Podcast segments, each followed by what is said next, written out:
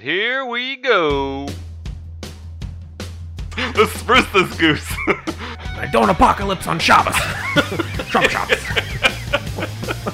I say that doesn't sound like too good of a story for him then. yes, it's an 80s film, but it's a quintessential 80s film. that motherfucker gets me excited about science. But yes, I, I do think that this movie requires a couple more views. I have the same cup size as Doc Ock. Give me my sandwich. no crusts. Was it an instant classic for you? Uh, no. Ladies and gentlemen, boys and girls, moviegoers of all ages, welcome to the Don't Be Crazy podcast.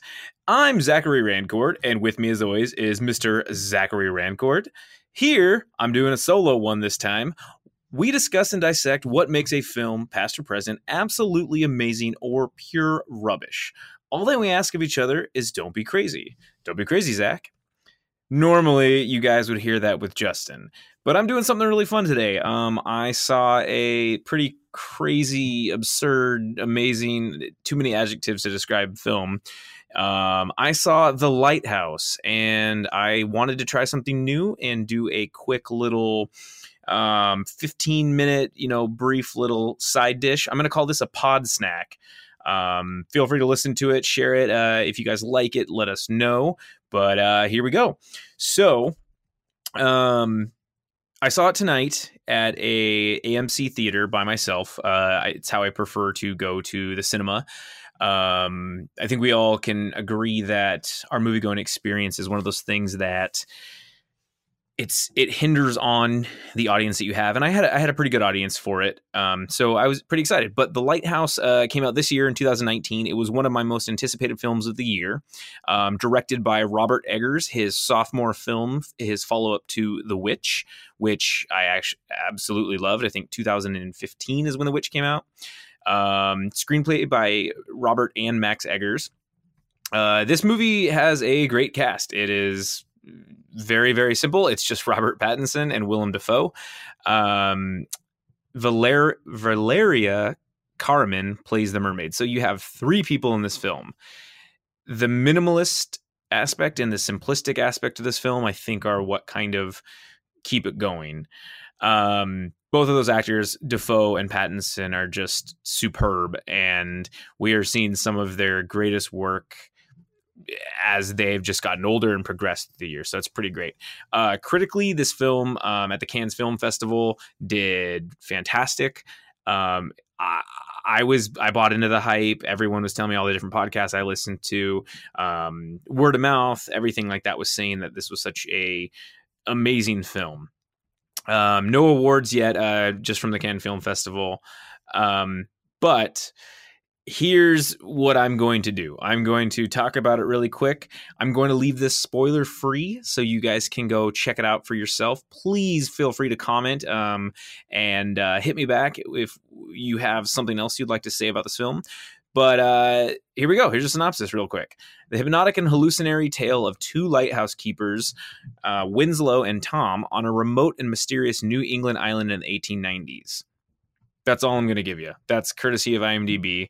That's essentially the very linear plot of the film. So let's just dive right into it. This movie is crazy. Um, and I use that in non hyperbolic sense. It is it was very weird for me to watch because I was bored at times, but then I was immediately intrigued and maybe I needed more coffee or something, but I left the theater not knowing what to think.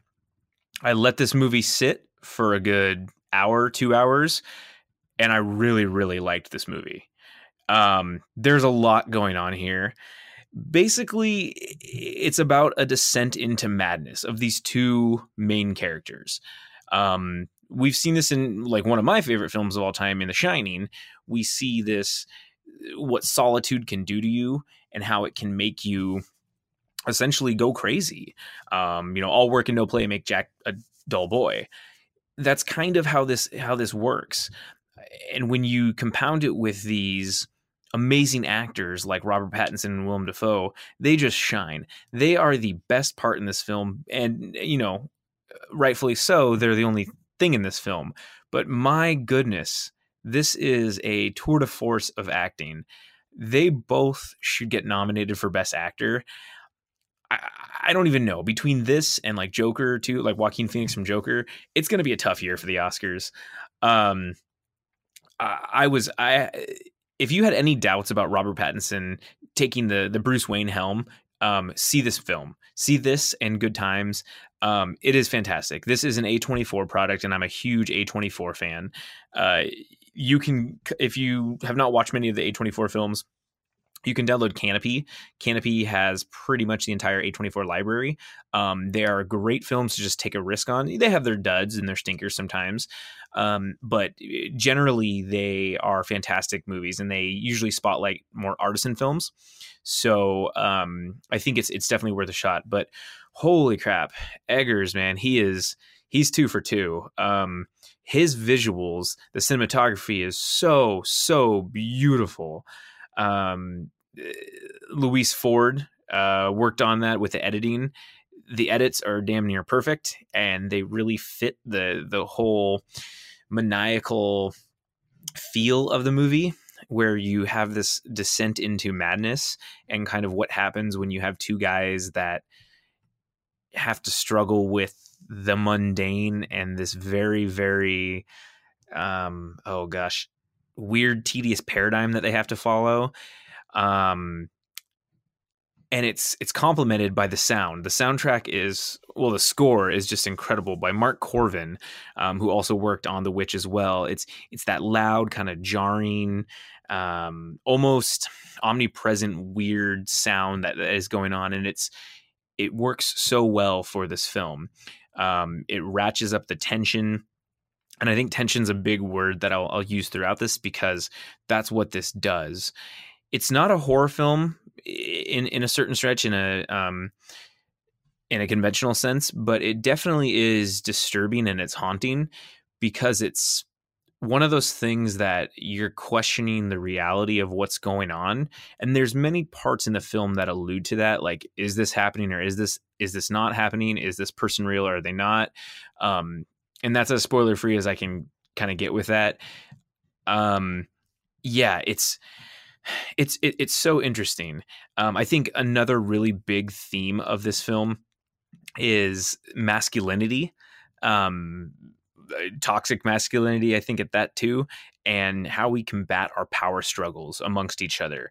Um, you put two alpha males in a room, what's going to happen? That's kind of this, especially when I look at it from like a military standpoint and um, Justin and I spoke about this on the 28 Days Later podcast.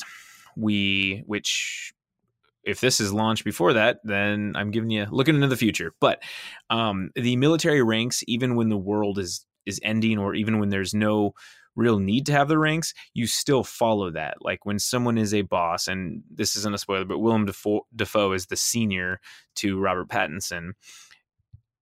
Pattinson has that choice to fall in line or to defy. Um, and it's it's constantly about that. And I think that their performances, their acting, as it goes on and as they progress and as their characters completely change, it's complemented so well by the lighting, um, the sound, the the set design. The set design is is beautiful. It is, is so cool. Um, Ian Gregg did the set uh, design, and one thing that's a little weird, this is my my nitpick, is the film or the movie was filmed in a weird aspect ratio. Uh, don't quote me on. I think it's like one one nineteen. Yeah, it's one one point one nine to one. So it has that letterbox kind of look, um, and it's kind of distracting. But at the same time, it fits the ambiance and it fits the feel of what the the movie's trying to do because it looks like a very you know late 19th centuries or early 20th century um, type of film. It's it's black and white, a lot of low angles, a lot of weird lighting. Um, German uh, expressionism, I think, is is what I'm thinking of, like Hans Fritz and stuff. Um, so that kind of stuff is, is is really really neat um, to see, and it fits the aesthetic of the film because it's just so perfect.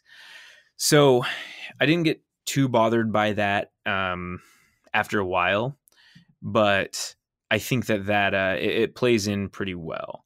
Um, yeah, I just I want to spoil it, but I really can't. Um, I think that this movie, the best thing about this movie, and the reason I'm excited about films like these, is this is an original idea. I mean, you have shades of of other films that have done something like this, where it's kind of ambiguous throughout the entire movie.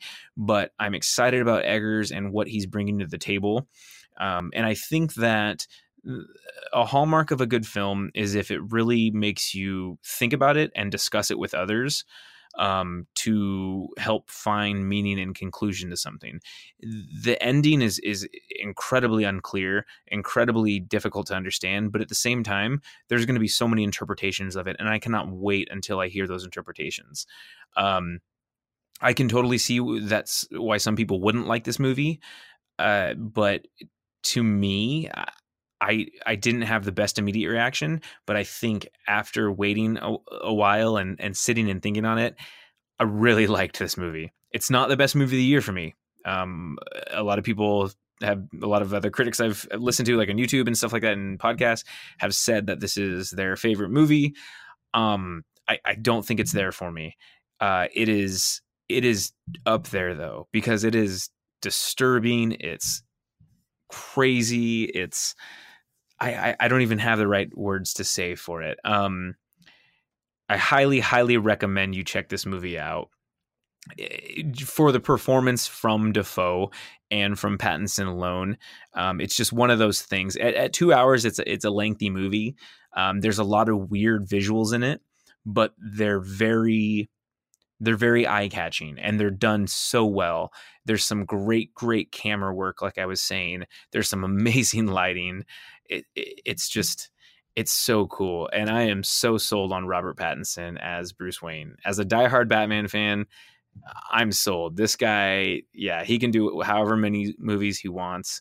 Um, it was excellent. So yes please check out the lighthouse. Um, i think it's limited run right now where it's playing and then i don't know how wide they're going to go. I don't have box office numbers because um, it's just came out this weekend um, I'm going to do some more of these pod snacks if you guys enjoy them. Uh, this is Oscar season, so well, it's starting to be Oscar season, so we're going to start seeing a lot of good films come out. So I'm not opposed to doing these. But um, yeah, so that's all I have. Um, and there we go. So thank you for listening to the Don't Be Crazy podcast. Remember to follow us on Twitter at DBCrazyPod, at Edgy Armo, and at ZachDale60, where you can share your thoughts with us and we'll discuss them on our show. Heck, you can even tell us what movie you think we should watch for our next episode. Just please remember, don't be crazy. Thank you for listening.